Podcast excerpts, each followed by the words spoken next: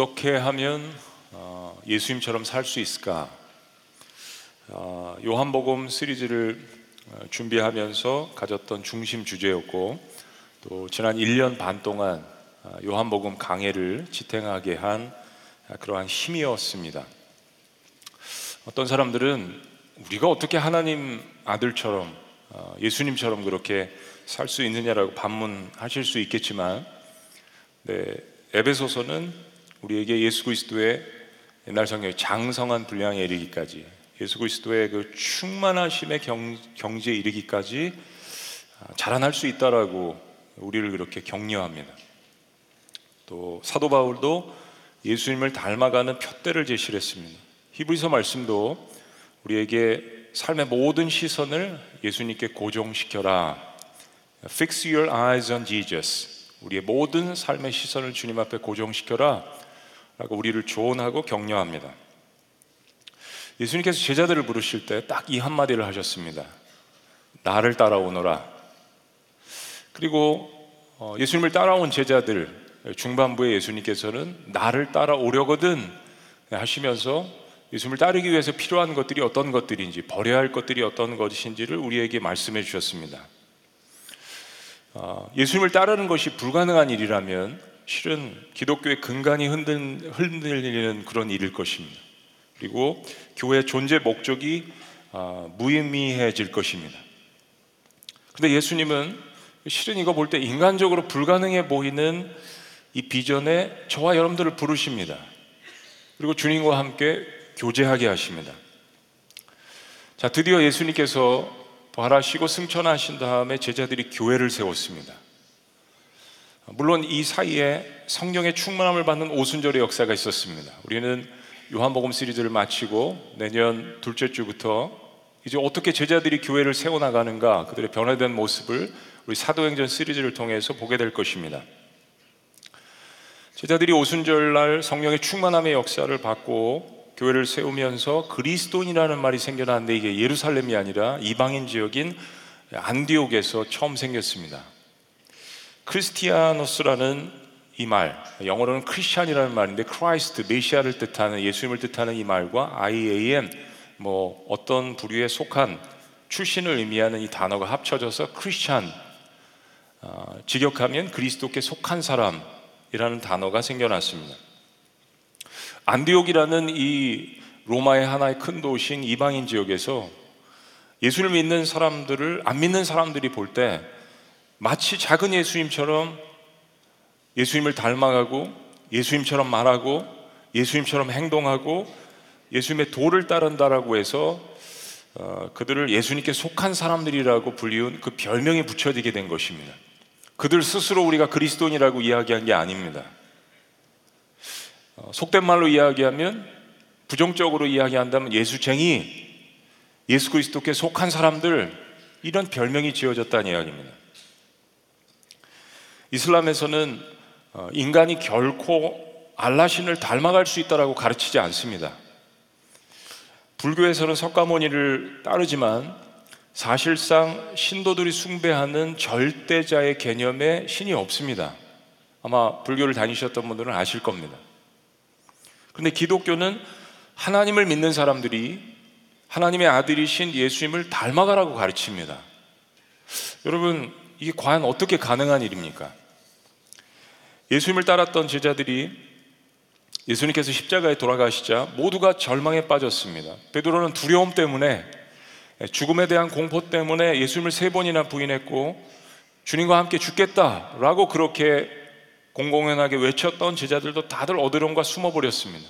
여러분 그뿐입니까? 예수님께서 돌아가신 후 3일째 부활하실 것이라고 말씀하셨지만 그 약속조차 기억하지 못하는 그런 제자들이었습니다. 그것이 다가 아닙니다. 우리가 지난주에 말씀 본 것처럼 돌아가신 그 예수님께서 다시 부활하셔서 제자들에게 두 번씩이나 직접 찾아가셨는데도 그들은 베드로의 선언처럼 베드로와 함께 야, 우리는 물고기나 잡으러 가자 라고 스스로 체념하고 과거로 돌아가 버렸습니다. 여러분, 우리가 인간적으로 볼 때도 그렇게 매력적이지 않은 사람들입니다. 인간적으로 볼 때 참으로 한심하다라는 그런 생각이 듭니다. 그럼 도대체 예수님은 어떻게 이런 사람들을 통하여서 하나님 나라를 세우시겠다라고 하신 걸까요? 어떻게 이런 사람들을 들어서 거대한 로마 제국에 맞서서 하나님 나라를 세우시겠다라고 이야기한 걸까요? 어떻게 이렇게 한심하게 보이는 사람들을 통하여서 주님께서 이 땅에 세우시는 그 교회를 이들에게 맡기신다고 하시는 걸까요? 그리고 어떻게 그리스도인으로서 불릴 수 있다라는 이야기입니까? 도대체 어떻게 하나님은 인간으로 하여금 아들 예수님을 닮아갈 수 있다라고 믿으시는 겁니까? 하나님께서. 오늘 요한복음 마지막 장에 예수님은 그렇게 절망과 포기 상태에 있는 제자들을 직접 찾아오신 것입니다. 그리고 예수님께서 직접 준비하신 음식으로 상심하고 지쳐 있는 제자들을 먹이십니다. 거기에는 이상할이 많지 아무런 꾸짖음도 없으십니다. 그리고 예수님께서 특별히 베드로를 불러내십니다. 그리고 이런 질문을 던지시는 겁니다. 15절 말씀. 그들이 조반 먹은 후에 예수께서 시몬 베드로에게 이르시되 같이 시작. 요한의 아들 시몬아 내가 이 사람들보다 나를 더 사랑하느냐 하시니 예수님 베드로에게 요한의 아들 시몬아라고 이야기하십니다. 처음에 3년 전에 예수님께서 베드로를 만났을 때 불러주신 이름입니다. 요한복음 1장 42절 우리가 처음 시작했을 때 보시면 내가 요한의 아들 시몬이니 장차 게바라 하리라 하시니라 게바는 번역하면 베드로라 베드로는 반석이란 뜻입니다. 3년 전 베드로를 처음 불러 주셨을 때 그 이름 요한의 아들 시모나 그리고 예수님께서 이렇게 말씀하십니다. 요한의 아들 시모나 내가 이 사람들보다 나를 더 사랑하느냐? 어, 한국말 표현에는 이렇게 되어 있지만 원문과 또 영어 표현에 보면 이 의미를 세 가지로 살펴볼 수가 있습니다. 첫째는 베드로야, 내가 이 사람들을 사랑하는 것보다 나를 더 사랑하느냐? 우리가 사랑하는 사람들이 주변에 있습니다. 그러나 그 사람들을 사랑하는 것보다 나를 더 사랑하느냐? 두 번째 의미는 베드로야, 너는 내가 가지고 있는 것들보다 나를 더 사랑하느냐? 뭐 베드로 어부이니까 가장 중요시 여겼던 게 뭐겠어요? 고깃배, 고기 잡는 그물, 그의 경험, 뭐 그의 지식, 그의 가치관, 소유 그런 것들보다 나를 더 사랑하느냐? 또 마지막 세 번째 의미는 베드로야, 너는 이 사람들이 나를 사랑하는 것보다 더 나를 사랑하느냐? 실제로 베드로는 주님이 당하신 위기의 상황 속에서 주여 모든 사람들이 주를 버릴지라도 저는 결코 주님을 버리지 않겠습니다라는 고백을 한 적이 있습니다. 저는 이 가운데서 뭐 논쟁을 하고 어느 하나를 택할 필요가 없다라고 생각합니다. 세 가지 다 각각 의미가 있다라고 생각합니다. 근데 가장 중요한 예수님의 질문의 핵심은 이 세상에 있는 어떤 것들보다도 그게 물질이든지 비전이든지 사람이든지 심지어 자신의 자아까지 포함해서 그런 것들보다 나를 더 가장 사랑하느냐 예수님의 질문의 핵심은 사랑의 최상급을 지금 주님께서 물어보시는 겁니다. 쓰다 남은 시간이 아니라 쓰다 남은 물질이 아니라 쓰다 남은 사랑이 아니라 최상급을 지금 주님께서 물어보시는 겁니다. 예수님은 베드로를 사랑하시기 때문에 목숨까지도 십자가에 내어 던지셨습니다. 아버지 하나님은 빗나간 자녀들을 살리신다라고 하나님의 아들을 죽음에 내어 던지셨습니다. 그러니까 제가 볼 때는 어, 하나님은 사랑에 대해서 질투할 수 있는 유일한 자격을 가지신 분이라고 생각합니다. 아버지도 아들을 내어 주셨고 아들도 아버지의 말씀에 순종해서 자기 자신을 우리를 위해서 인류를 위해서 내어 주셨으니까요. 신이신 하나님께서 자신의 위치와 생명을 내어놓고 우리를 사랑하셨기 때문입니다. 질투할 유일한 자격이 있으신 존재. 내가 이 세상에 있는 어떤 것보다도 나를 사랑하는 자란 이 주님의 질문은 정말 예수님만이 인간에게 정당하게 하실 수 있는 질문이라고 생각합니다. 베드로가 이렇게 답변합니다. 주님 그렇습니다. 내가 주님을 사랑하는 줄 주님께서 아십니다. 사실 저와 여러분들 같으면 이렇게 답변 못 하실 것 같아요. 근데 역시 베드로답습니다. 뻔뻔스러운 것 같아요. 이게 정직한 대답일까요? 근데 예수님은 내가 나를 사랑하느냐? 라는 이 질문을 반복해서 또다시 던지십니다. 이 굉장히 보기 드문 상황입니다. 근데 베드로도 동일하게 내가 주님을 사랑하는 것 주님께서 더 잘 아시지 않습니까? 라고 똑같은 대답을 동일하게 합니다. 베드로도 참 대단합니다. 주님이 잘 아시면서 왜 자꾸 나에게 물어보십니까? 라는 말로도 들릴 수 있습니다. 그런데 주님은 여기서 그치지 않고 다시 한번 똑같은 질문을 세 번째 던지십니다. 내가 나를 사랑하느냐? 이거 성경에서 없는 세 번씩이나 반복되는 질문입니다. 그리고 주님께서 세 번째 물으시는 이 질문에 베드로는 드디어 근심했다라고 이야기합니다. 이 근심했다라는 이 단어는 헬라어로 엘루페스라는 이 단어인데 그냥 근심이 아니라 실은 근심이란 단어보다 훨씬 더 강한 뜻을 갖고 있는데 몹시 슬퍼하다, 통탄하다, 한탄하다라는 뜻을 갖고 있습니다. 무슨 말이냐면 베드로는 예수님의 질문을 받고 비통해하고 원통해하며 그런 마음으로 마음 가운데 심령의 회개가 일어났다는 것입니다. 베드로는 3년 전에 주님을 만났을 때 주님 저는 죄인입니다. 저를 떠나소서라고 고백한 적이 있습니다. 그로부터 3년 후에 주님을 세 번이나 부인했습니다.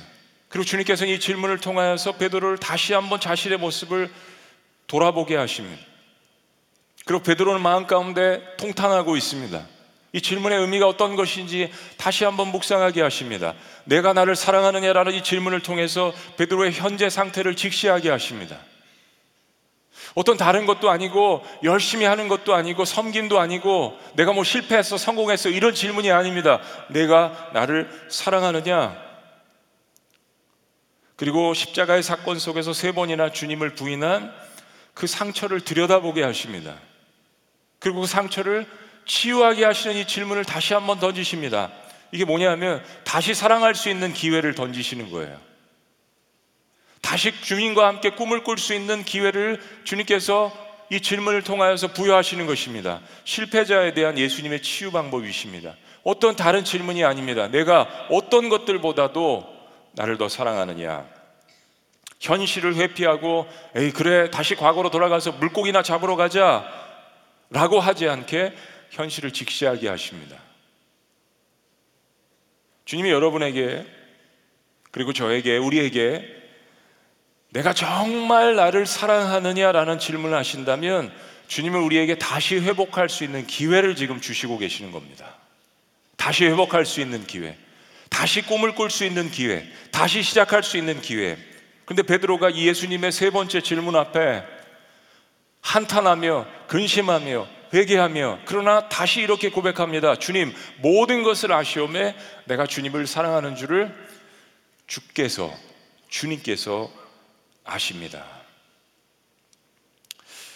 베드로가 주님의 거듭된 질문에 다시 묵상하고 다시 생각하고 그리고 결국 회개하고 일어나서 다시 고백하는 모습입니다. 그렇습니다. 주님 저는 주님을 세 번씩이나 부인했습니다. 저는 실패자입니다. 저는 도망자입니다. 그러나 주님 그런 실패와 어둠 속에서도 주님의 그 질문을 받아보니까 저에게 변하지 않는 하나의 사실이 있습니다. 제가 주님을 사랑하나 보네요. 아니, 주님을 사랑합니다. 주님이 아시지 않습니까? 여러분이 여러분의 배우자를 사랑하는 걸 그 배우자가 아시나요? 여러분이 자녀를 사랑하는 것을 자녀들이 압니까? 여러분 깊이 생각해 보세요. 내가 도대체 뭐라고 그렇게 하나님께서 주님께서 내 사랑에 목말라 하십니까, 여러분? 전능하신 하나님인데 온 우주를 소유하신 분인데 내가 뭐라고 도대체 주님께서 그 사랑에 목말라서 하나님의 이거 자존심이잖아요. 하나님의 자존심을 내려놓고 세 번씩이나 자신을 부인하고 도망간 그 수제자에게 내가 여전히 나를 사랑하느냐? 내가 정말 나를 사랑하느냐? 지금도 사랑해. 앞으로도 사랑할 거야. 수많은 의미가 담겨져 있는 그러나 그 핵심은 내가 정말 나를 사랑하느냐? 이 질문을 던지십니까? 하나님은 자존심도 없으십니까? 여러분 신앙생활 하면서 우리가 크게 실수하는 부분 중에 하나입니다. 주님은 주님을 향한 우리의 사랑을 가장 중요하게 생각하십니다. 여러분 생각해 보세요. 이 사랑이 수반되지 않는 행동, 사랑이 수반되지 않는 섬김, 사랑이 수반되지 않는 비전과 목표, 이거 다 문제가 생기게 됩니다. 주님은 그래서 베드로에게 이 사랑을 다시 한번 물어보십니다. 베드로는 실패자입니다. 도망자입니다. 다른 종교와의 차별성입니다. 우리 업적과 행위 이전에 그 근간이 무엇인지를 물어보십니다. 거기에 회복에 대한 답이 있기 때문입니다. 자, 그런데 베드로의 답변을 들으신 주님께서 이제 베드로가 해야 될 일에 대해서 말씀하십니다. 이 각각 질문에 대해서 베드로가 주님께서 사랑하시는지를 제가 주님 사랑하는 줄 주께서 아십니다. 그리고 주님은 반복된 이 답을 하십니다. 내 어린 양을 먹이라. 내 양을 치라. 내 양을 먹이라. 놀랍게도 자신을 배신하고 도망갔던 그 제자를 회복시키시고 주님께서 그의 감당할 사명까지 던져주십니다. 비록 베드로가 주님을 배신하고 도망가긴 했지만 그의 마음의 중심이 예수님을 사랑했던 것은 분명합니다. 하나님은 하나님이시기 때문에 우리의 마음의 중심을 보십니다. 그 동기와 목적을 보십니다. 그래야 하나님이십니다. 하나님이 내 마음을 몰라주고 내 중심의 동기를 몰라주신다면 우리가 그런 하나님을 섬길 필요가 무엇이 있겠습니까? 내가 비록 실수할 수가 있고 허물을 보일 때가 있고 삐뚤어질 때가 있지만 내 마음의 중심이 무엇인지를 알아주시는 단 한 분, 내 마음의 중심을 관통하실 수 있는 분, 내 마음의 숨은 동기까지 아실 수 있는 분, 그래야 전능하신 하나님이고 내가 사랑할 수 있고 내가 예배할 수 있고 내가 숭배할 수 있고 내가 의지할 수 있지 않겠습니까? 베드로가 그런 실수와 실패가 있긴 했지만 주님을 사랑하는 것은 분명했습니다. 예수님 베드로가 치유됨을 통하여서 회복해됨을 통하여서 동일한 상황 가운데 있는 수많은 영혼들이 주님께로 돌아오게 하는 그런 가능성이 베드로의 삶 가운데 있다라는 것을 보신 것입니다. 예수님은 베드로의 이 사랑의 고백을 받으시면서 꼭 당부하셨습니다. 그래, 나를 사랑해. 그러면 내 어린 양을 먹이라. 내 양이 아니라 내 양을 치라. 내 양을 먹이라. 사랑하는 여러분, 이게 쉽지 않습니다. 우리가 하나님 같으면, 여러분이 하나님 같으시면 자신을 배신하고 도망갔고 겁 많고 실패한 제자에게 더 큰 일을 맡기실 수가 있겠습니까? 우리 같으면, 아니, 우리 같으면 벌써 세상은 다 심판받았어요. 주인을 배신하고 도망갔던 전과가 있는 노예에게 전 재산을 맡길 수가 있느냐 하는 것입니다. 주님이 하시던 일을 내 양을 먹이라고 이야기하십니다. 우리는 우리가 믿는 하나님이 어떤 분이신지를 확실히 알고 믿어야 합니다. 그분의 사랑의 깊이와 그분의 사랑의 넓이가 어떤 것인지, 우리가 뭐 때문에 전능하신 하나님이라고 이야기를 하는지, 예수님은 지금 내 양이 아니라 내 양을 맡아달라고 부탁하십니다. 어린 양들을 잘 먹여달라고 당부하십니다. 그것도 세 번씩이나. 간곡한 부탁입니다. 인간을 향한 실패하고 주님을 저주하고 도망간 그 베드로에게 제자들에게 간곡한 부탁입니다. 정말 대단하신 하나님이십니다. 나를 사랑하느냐? 나를 사랑하느냐? 나를 사랑하느냐? 그렇다면 또한 내가 사랑하는 수많은 어둠 속에 있는 영혼들을 찾아가서 그들을 먹이라. 사랑하는 여러분, 인생에 사랑이 회복되어야 사명도 회복되는 것입니다. 때로 우리의 사역이, 우리의 일이 매너리즘에 빠질 때가 있습니다. 우리는 그 원인을 찾습니다. 그래서 방법을 고쳐보려고 합니다. 시스템을 바꾸려고 노력을 합니다. 그런데 사랑하는 여러분, 가장 중요한 것은 첫사랑을 회복하는 일입니다. 거기에 문제가 생겼기 때문에 일이 매너리즘에 빠지는 것이 아니겠습니까? 첫사랑이 회복되어야 사명도 회복되는 것입니다. 인간관계도 마찬가지고 부부간의 관계도 마찬가지고 모든 관계가 그렇지 않습니까? 근데 우리는 이 순서를 거꾸로 하려다가 다시 실패합니다. 더 열심히 일하면 되겠지. 사명을 더 잘 감당하면 되겠지. 사랑이 구멍난 것은 모른 채 일과 업적과 성과를 바라볼 때가 있습니다. 신앙생활 하면서 많은 제자 훈련을 저도 받아보았습니다. 그리고 유명하다라는 제자 훈련을 많이 공부해 봤습니다. 그리고 목회하면서 많은 시간 성도들에게 시간을 내어서 제자 훈련을 직접 가르쳐 보았습니다. 근데 사랑하는 여러분, 제자 훈련은 프로그램 이수하고 좋은 성적으로 패스한다고 주님의 꼭 제자가 되는 것이 아닙니다. 예수님의 제자들을 보세요. 그 시스템으로 했다가는 제자들은 다 탈락자예요. 제자 훈련을 다 이수하고 더 교만해지는 사람들도 적지 않게 보았습니다. 그게 오히려 걸림돌이 되는 사람들도 보았습니다. 자신이 훈련받고 직분받은 것 가지고 다른 사람들을 정죄하고 힘들게 하는 사람들도 보았습니다. 제가 깨달은 제자 훈련의 중요한 목적이 딱 두 가지가 있다면 어떤 다른 것도 아닙니다. 예수님을 사랑하고 예수님을 자랑하는 것. 이 두 가지가 제자 훈련의 목적이 되어야 하고 그것이 열매가 되어야 합니다. 예수님을 사랑하면 그분을 닮아갈 수밖에 없습니다. 우리가 미워하고 증오해도 나중에 보면 그걸 닮아가게 되었는데 사랑하면 그것도 사랑의 근본이신 예수님인데 예수님을 닮아갈 수밖에 없지 않습니까? 주님의 성품을 담는 것, 성령께서 제시하신 아홉 가지의 그 열매를 닮아가는 것, 주님과의 친밀한 관계를 이루는 것, 제자훈련의 첫 번째 목적입니다. 마르다도 필요하고 마리아도 필요합니다. 그런데 첫 번째는 주님과의 관계여야 합니다. 사랑하며 주님을 닮아가야 합니다. 제자 훈련을 하면서 성역 공부를 많이 하면서 예배를 드리면서 내가 예수님을 닮아가지 않고 변화가 목적이 아니라 변질되고 있다면 나는 예수님을 사랑하지 않고 있는 사랑하지 않고 있는 것입니다. 말로만 예수님 사랑한다고 독불 장군처럼 혼자만 말해도 문제가 있는 것입니다. 난 예수님 사랑해. 근데 주변에 있는 사람들이 인정하지 않는다면 그 문제가 있는 거죠. 가장 먼저 나의 삶의 변화를 감지하는 것은 가장 가까이에 있는 사람들입니다. 내 가족들이죠. 목장 식구들입니다.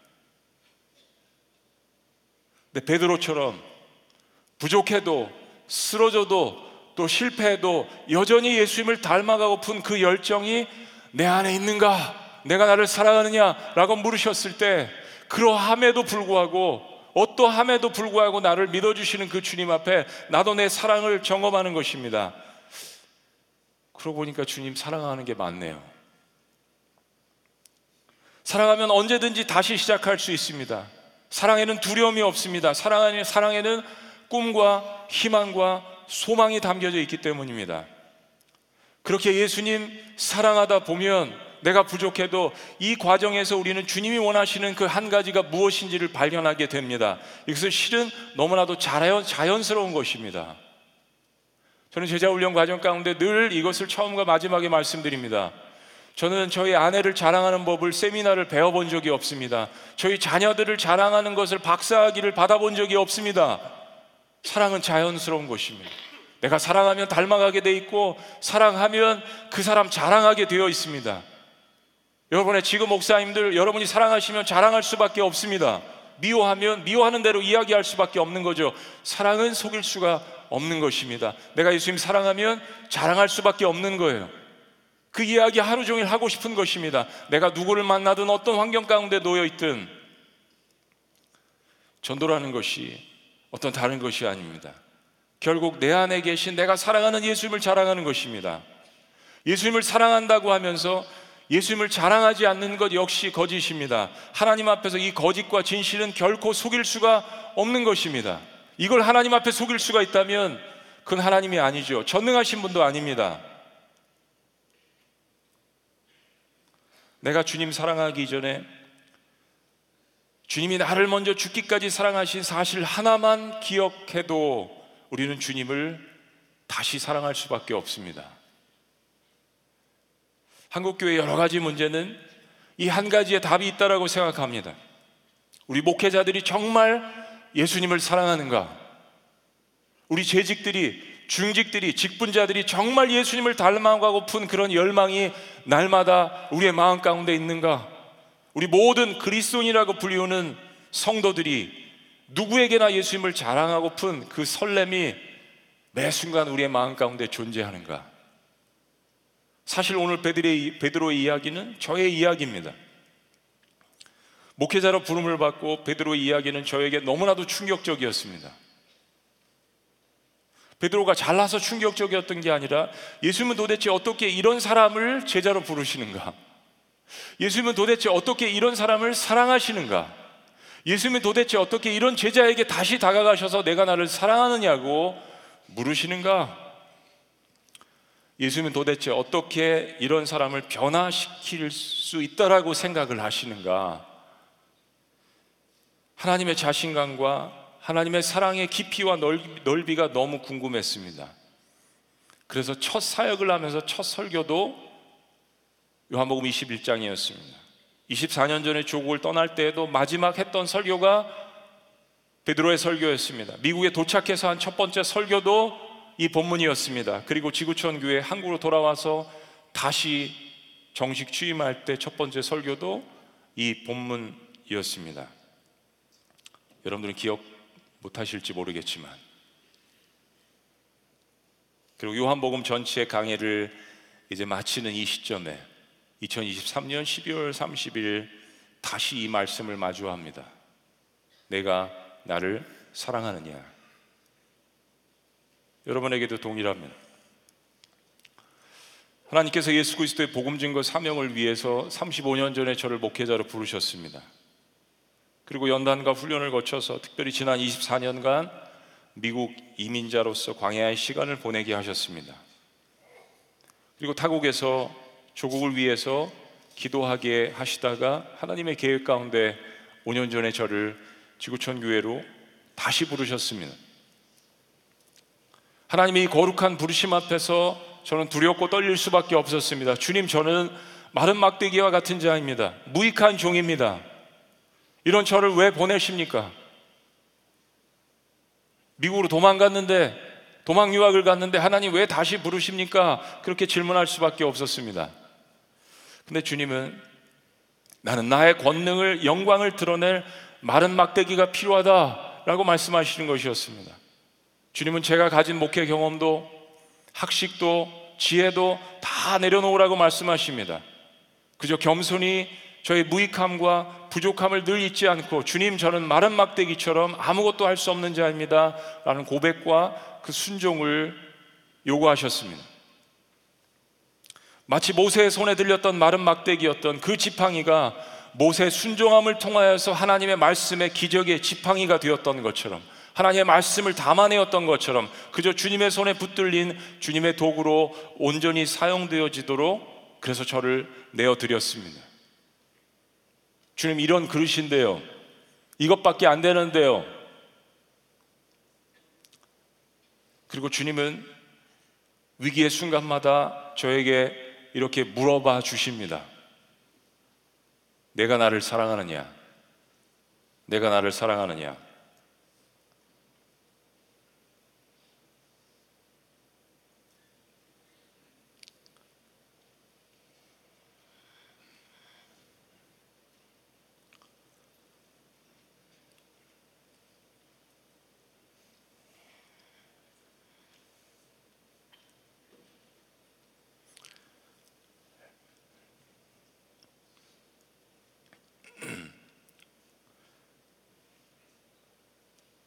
죄 많은 저와 같은 자에게 또 비천한 자에게 나를 사랑하느냐라고 물어봐 주시는 그 주님께 그저 감사할 수밖에 없는 것이 우리의 존재라고 생각합니다. 그 질문에 저는 오늘도 감격하면서 주님 제가 무엇이 간데 이토록 저를 생각하시고 저의 그 고백을 그 사랑의 고백을 받기를 원하십니까? 라고 울먹일 수밖에 없습니다. 그리고 제가 무엇을 하여야 주님의 그 사랑함을 나타낼 수 있을까요? 그때 동일하게 들려주시는 주님의 음성은 이것입니다. 그럼 내가 너에게 맡긴 양을 먹이라 라고 하시는 음성입니다. 여러분, 주님께서 저에게 맡겨주신 주님의 양들이십니다. 그리고 주님은 여러분들을 먹이고 돌보라고 하십니다. 여러분들을 사랑하라고 말씀하십니다. 제가 여러분을 사랑하는 것, 먹이고 돌본다라는 것의 가장 큰 의미가 무엇이겠습니까? 바로 살아계신 그 하나님의 말씀을 통해서 과감 없이 예수 그리스도께로 여러분들을 인도하는 것입니다. 푸른 초장으로 인도하는 것입니다. 저는 지난 5년 가까이 부족함도 있었지만 그 사명에는 충실했다라고 그렇게 생각합니다. 오늘날에는 우리가 부를 수 있는 노래, 흔들 수 있는 깃발, 외칠 신조가 없어진 세상입니다. 무엇에 환호해야 하며 무엇에 우리의 인생을 에너지를 올인해야 하고 무엇 때문에 웃고 무엇 때문에 울어야 하는지 어디로 가야 하는지 인생의 목표가 무엇인지 내 목숨을 바쳐서 충성할 가치관이 무엇인지 상실한 시대에 살고 있습니다. 네, 오늘 본 말씀은 우리들에게 정답을 이야기해 주십니다. 진단하십니다. 사랑 상실의 시대는 목표 상실의 시대입니다. 사랑이 무너져 있습니다. 현 시대는 이것도 저것도 진리이고 길이라고 외치는 시대이지만 사람들의 영혼은 더 메마르고 고갈되어 가고 있습니다. 어둠의 거리를 방황하고 있습니다. 청소년들은 마음의 답답함과 우울증을 호소하고 있습니다. 그것은 혹 우리가 흔들었던 진리의 깃발을 더 이상 외치지 않기 때문이 아니겠습니까? 혹은 우리가 예수님을 사랑하는 것에서 떠나서 우리 역시 세상을 사랑하기 때문이 아니겠습니까? 아니면 더 이상 예수님을 닮아가려는 사람들이 교회에서 사라져 버리기 때문이 아니겠습니까? 우리는 예수님을 다시 사랑해야 합니다. 첫사랑을 다시 회복해야 합니다. 내가 나를 사랑하느냐라고 하시는 이 예수님의 말씀을 다시 한번 내 가슴에 묵상해 봐야 합니다. 변질되지 말고 변화하는 것이 내 삶의 목표가 되어야 합니다. Just like Jesus. 예수님처럼 살아가고자 하는 것이 우리 인생의 가장 큰 가슴 뛰는 비전이 되어야 합니다. 그리고 다시 한번 예수 그리스도의 복음의 깃발을 높이 들고 예수 그리스도를 자랑하는 것이 우리의 삶의 평생의 목표가 되어야 합니다. 그분은 십자가의 고통에서도 나를 사랑하셨습니다. 그분은 나의 실패의 자리까지 내려오셔서 나를 만방에 나의 자녀라고 자랑하셨습니다. 우리는 다시 세상을 향하여서 이 진리를 외쳐야 합니다. 다시 주님 앞에 고백해야 합니다. 그리고 저들이 보고 따라올 수 있는 이 깃발을 흔들어야 합니다. 마른 막대기가 되어서 그 깃발을 흔들어야 합니다. 저는 오직 예수 그리스도의 생명의 깃발을 흔드는 막대기가 되어서 계속 복음을 선포할 것입니다. 왜냐하면 주님은 그런 베드로를 믿어 주셨기 때문입니다. 주님은 우리의 부족함에도 그렇게 주님을 자랑하는 우리를 믿어 주십니다. 그래서 우리는 여전히 예수 그리스도의 십자가의 깃발을 높이 들고 fix your eyes on Jesus 우리의 인생의 모든 초점을 주님께 고정시키시고 그 부르심의 표대를 향해서 달려 나가야 합니다. 아멘이십니까? 그럴 때 사람들은 그 예수님의 깃발이 가는 곳마다 그들 인생의 참 진리와 의미를 발견하고 따라오게 될 것입니다. 그리고 동시에 사람들은 우리는 여전히 부족하지만 그 부족함을 고백함과 동시에 예수님을 닮아가려고 애쓰는 우리를 통하여서 예수 그리스도를 바라보고 예수 그리스도를 사랑하게 될 것입니다. 잃어버린 영혼들이 주님께로 다시 돌아오게 되는 그 환상을 바라보고 우리 민족을 치유하고 세상을 변화시키는 지구촌 교회 주신 하나님께서 주신 이 비전을 향하여서 오직 예수 그리스도의 부르심의 표대를 향하여서 달려나가시는 저와 지구촌 교회를 사랑하는 모든 성도님이 되시기를 주의 이름으로 축복합니다. 기도하시겠습니다.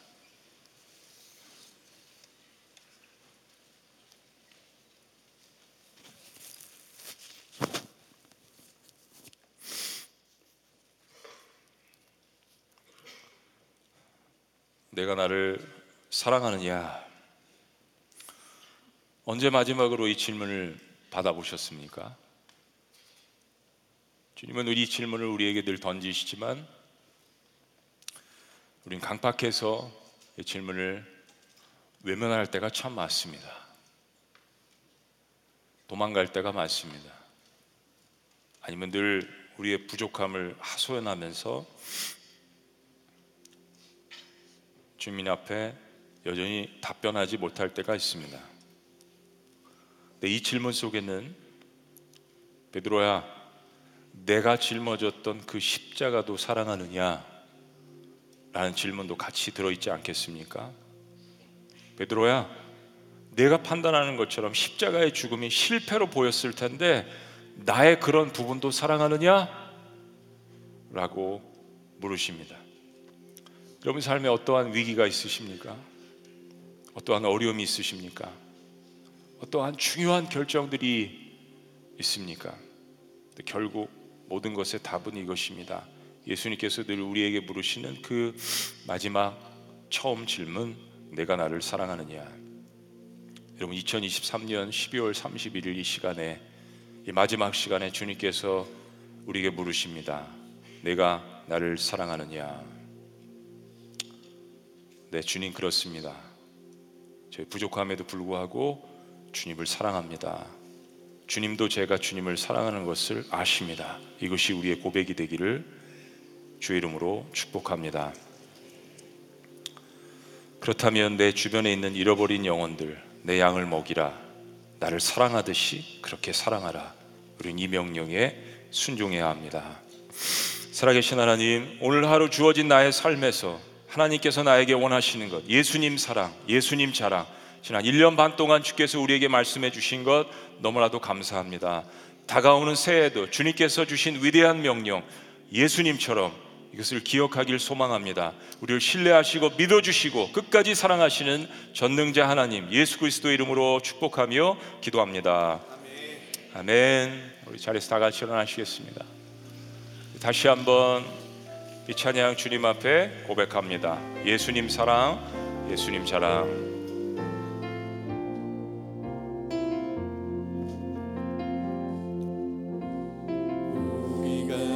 되었을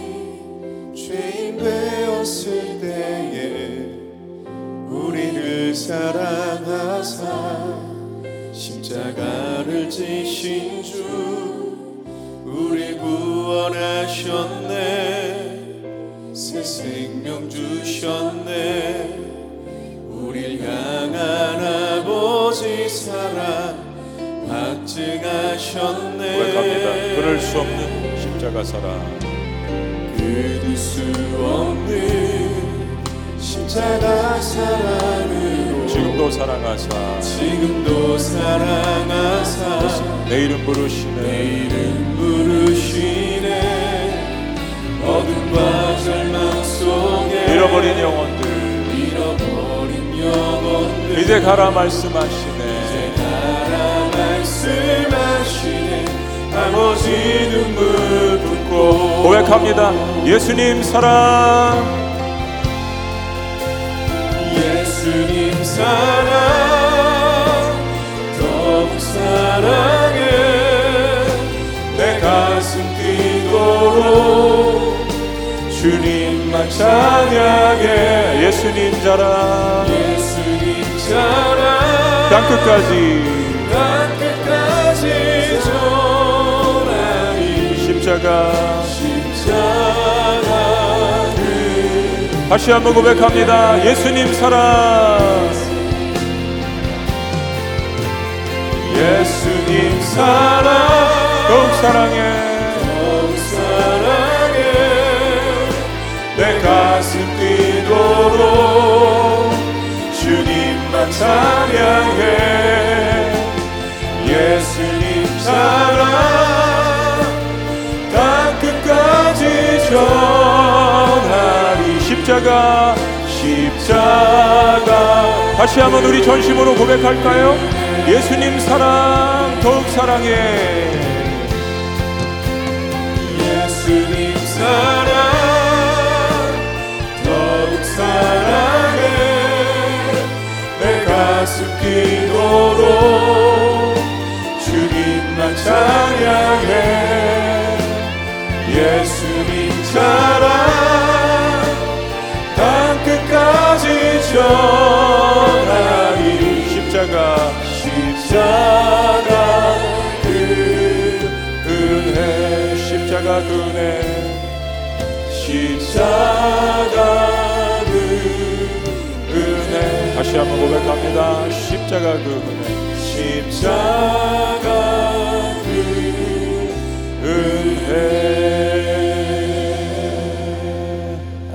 아멘이십니까?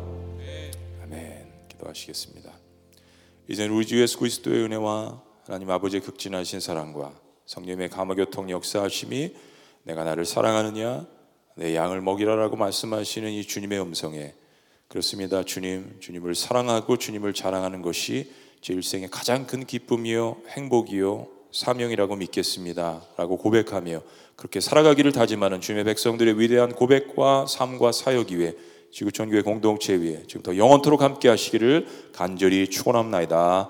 아멘.